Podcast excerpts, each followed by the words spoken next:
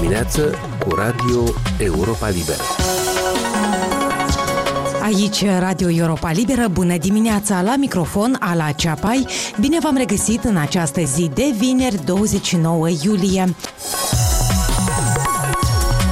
Din sumarul ediției, Parlamentul a votat în primă lectură cu 54 de voturi ale deputaților majorității PAS proiectul noului cod electoral, care prevede, între altele, reducerea numărului de membri ai Comisiei Electorale Centrale, schimbarea mecanismului de numire a lor, extinderea votării la două zile în anumite condiții și măsuri pentru o finanțare mai transparentă a campaniei electorale. Elaborat de Comisia Electorală Centrală, noul cod va fi aprobat în lectură finală la toamnă, după ce va fi dezbătut public suplimentar și după ce va fi expertizat de Comisia de la Veneția și de oficiul OSCE pentru instituții democratice și drepturile omului. Așadar, proiectul noului cod electoral a fost aprobat în primă lectură cu votul a 54 de deputați ai Partidului de Guvernământ PAS. Pregătit de Comisia Electorală Centrală, proiectul prevede, între altele, reducerea numărului de membri ai CEC, extinderea votării la două zile în anumite condiții și măsuri pentru o finanțare mai transparentă a campaniei electorale. Opoziția socialistă a criticat mai multe prevederi din proiect, inclusiv noul mecanism de numire a membrilor CEC, Partidul Socialiștilor consideră că includerea în acest proces a guvernului și CSM-ului nu ar fi tocmai justificată, ar slăbi rolul partidelor parlamentare, mai ales ale celor din opoziție și că în situația actuală, când la guvernare se află un singur partid, acesta va influența constituirea comisiei. Într-un interviu cu Europa Liberă, vicepreședintele Comisiei Electorale Centrale, Pavel Postica, respinge aceste și alte critici. În primul rând, prin definiție, Comisia Electorală Centrală este un organ apolitic. Respectiv, uh, acuzațiile de politizare a instituției cumva sunt lipsite de substanță. Legat de modificarea formulei de nominalizare a membrilor Comisiei Electorale Centrale, ele sunt în strictă concordanță cu recomandările Comisiei de la Veneția. Există un ghid de bune practici în materie electorală aprobat de Comisia de la Veneția, care este valabil pentru toate țările Consiliului Europei, inclusiv Republica Moldova, care face parte din Consiliul Europei. În aceste recomandări se menționează foarte clar că în componența Comisiei Electorale Centrale trebuie să fie un magistrat. De asta și-am propus ca CSM-ul să nominalizeze persoane în componența Comisiei Electorale Centrale. Conform acelorași recomandări, în componența Comisiei Electorale Centrale trebuie să fie un delegat de la Ministerul Afacerilor Interne, adică o structură guvernamentală. Noi nu am indicat exact Ministerul Afacerilor Interne, dar am propus guvernul să nominalizeze persoanele respective. Trei la mână se raportează la situații zilei de astăzi, când un partid uh, deține majoritatea parlamentară, cumva Uh,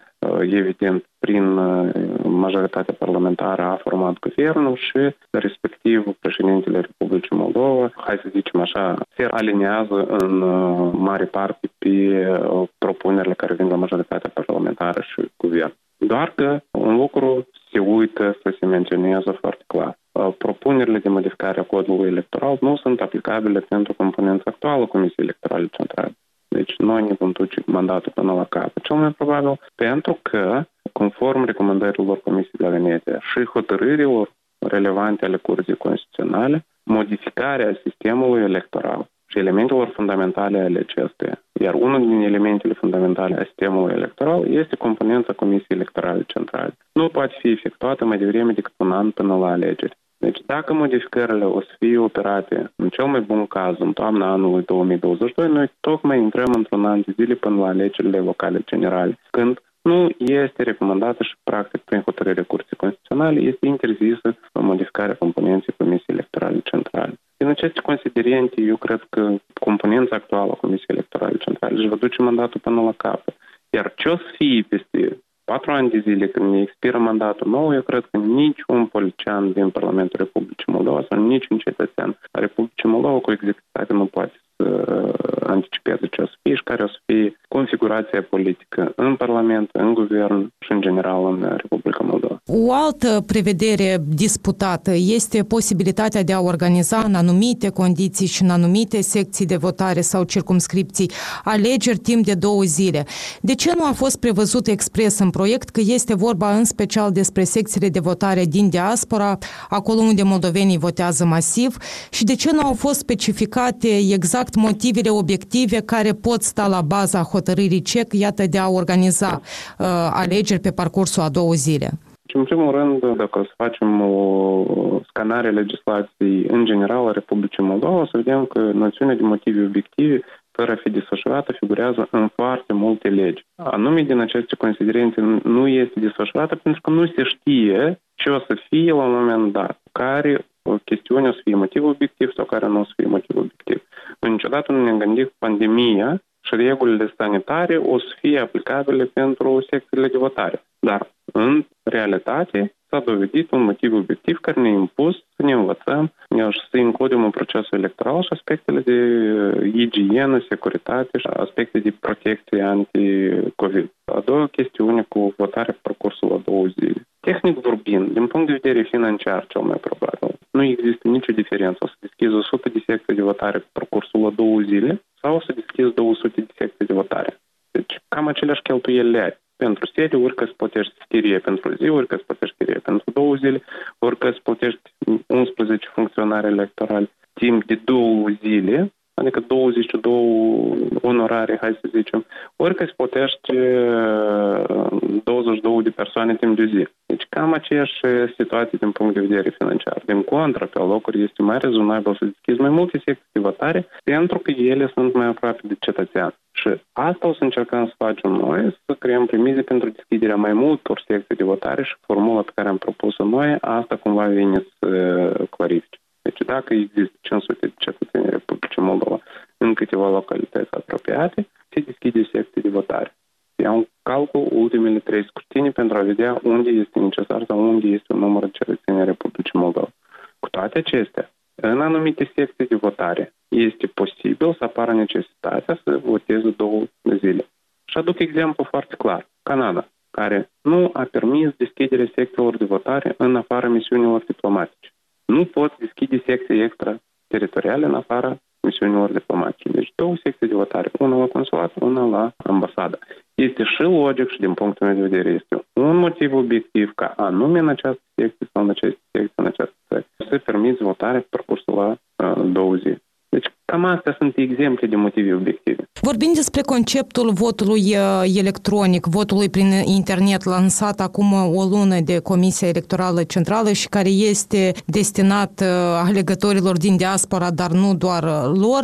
De ce nu a, nu a fost inclus acest concept în proiectul noului cod electoral? Pentru că noi trebuie să facem o diferență între planuri de viitor și realitatea efectivă. Ceea ce este în proiectul 288 și 289 sunt propuneri care urmează a fi puse în aplicare într-un viitor foarte clar și definit. Conceptul de vot electronic este o chestiune de perspectivă care la momentul de față nu generează niciun fel de efecte juridice obligatorii din perspectiva exercitării dreptului la vot. Ceea ce am propus noi prin concepție, am schițat un plan foarte clar de acțiuni în care am zis că inițial o să elaborăm un sistem electronic de vot prin internet, noi, în sensul, deschid parantezele, toate serviciile guvernamentale responsabile de acest domeniu, Serviciul Tehnologiei Informaționale și Securitate Cibernetică, Agenția de Guvernare Electronică, Serviciul Informație și Securitate, ASP, CEC, etc., adică toate instituțiile care au rol în organizarea unui proces, hai să zicem, electronic electoral, deci vor fi implicate la elaborarea acestui soft, acestui program. După care acest program urmează a fi testat inițial într-un scrutin mic, să se vadă efectele, dacă este sigur, dacă este fezabil, dacă asigură secretul votului și securitatea votului, etc. După care se testează la un uh, plan mai mare, de exemplu, la un scrutin național. Iarăși, de fiecare dată practic fără efecte juridice, doar de testare să vedem dacă sistemul funcționează. Și doar atunci când ne convingem că sistemul funcționează, este sigur, este ușor de utilizat, este acceptat de cetățenii Republicii Moldova, atunci se va pune la vot o decizie de a pune în aplicare votul prin internet sau a nu pune în aplicare votul prin internet. Pentru că sunt exemple de fiecare fel. Estonia utilizează votul prin internet, Germania, spre exemplu, a renunțat la votul prin internet.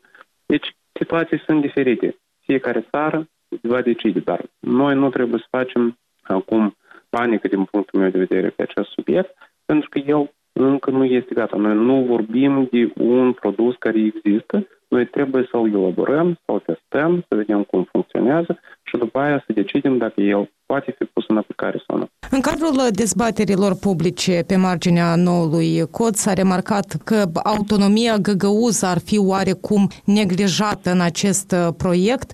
Cât de justificate sunt uh, aceste opinii? În actualul cod uh, electoral au alegerile din autonomia găgăuză o acoperire mai largă? Nu, deci exact asta am menționat în dezbateri. Subiectul includerii organului electoral din Găgăuzia în sistemul organelor electorale din Republica Moldova trebuie să fie făcut. Doar că asta este o decizie politică foarte sensibilă, care noi, ca uh, organ tehnic, nu am putut să ne asumăm și nu am avut un consens în rândul tuturor membrilor Comisiei Electorale Centrale pe care soluții să mergem. Pentru că soluții sunt foarte diferite. În primul rând, uh, sunt conflicte legate de denumire, pentru că și conform codului electoral avem noțiune de Comisie Electorală Centrală și în legea specială autonomiei Găgăuzii. La fel este Comisia Electorală Centrală. Noi avem codul electoral al Republicii Moldova și autonomia Găgăuză a adoptat un cod electoral. Deci chiar din noțiuni se vede că intenționat să creează anumite blocaje artificiale din punctul meu de vedere, care trebuie să fie decisă din punct de vedere politic în primul rând, pentru că sunt o chestiune de oportunitate politică. Dar da, organul electoral trebuie să fie inclus, din punctul meu personal de vedere, trebuie să fie inclus în sistemul organelor electorale Republicii Moldova, cu toate drepturile, dar și obligațiile prevăzute de legislația Republicii Moldova. Deci dacă se include în uh, componența organelor electorale a Republicii Moldova, care este statutul lui?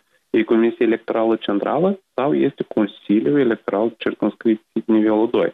Cu anumite derogări, da? Că permanent nu doar într-o persoană, da? din trei persoane. Că în cazul alegerilor locale, generale, referendumurilor, uh, alegerilor prezidențiale și alegerilor parlamentare, exercită atribuția de organ electoral nivelul 2, ca și toate raioanele Republicii Moldova, iar în cazul alegerilor regionale, adunarea populară a Găgăuziei și alegerile pentru funcția de bașcan a Găgăuziei, exercită rol de comisie regională. Dar... Cum se încadrează aspectele de finanțare a campaniilor electorale regionale în raportarea financiară în general. Pentru că noi doar o Comisie Electorală Centrală avem responsabilă de supraveghere și controlul finanțării partidelor politice. Deci lucrurile astea toate, ele sunt foarte sensibile, dar ele trebuie clarificate. Și dacă se merge pe acuzații că nu s-a făcut, nu este corect. Noi am lăsat o discreție a Parlamentului, noi nu am ascuns că asta este o chestie sensibilă care trebuie să fie rezolvată și atâta timp cât uh, un număr de deputați din majoritatea parlamentară au semnat acest proiect de lege și nu au inclus prevederile respective, din punctul meu de vedere, este din contră binevenit pentru a permite să se vină cu propuneri de amendare a legislației electorale, inclusiv din partea tuturor actorilor relevanți sau părților interesate. A fost vicepreședintele Comisiei Electorale Centrale Pavel Postica. Mai multe interviuri, știri, analize, comentarii și reportaje ale Europei Libere găsiți la adresa moldova.europalibera.org, dar și pe rețelele de socializare. Radio Europa Liberă mereu aproape prin moldova.europalibera.org. La doar un clic distanță moldova.europalibera.org.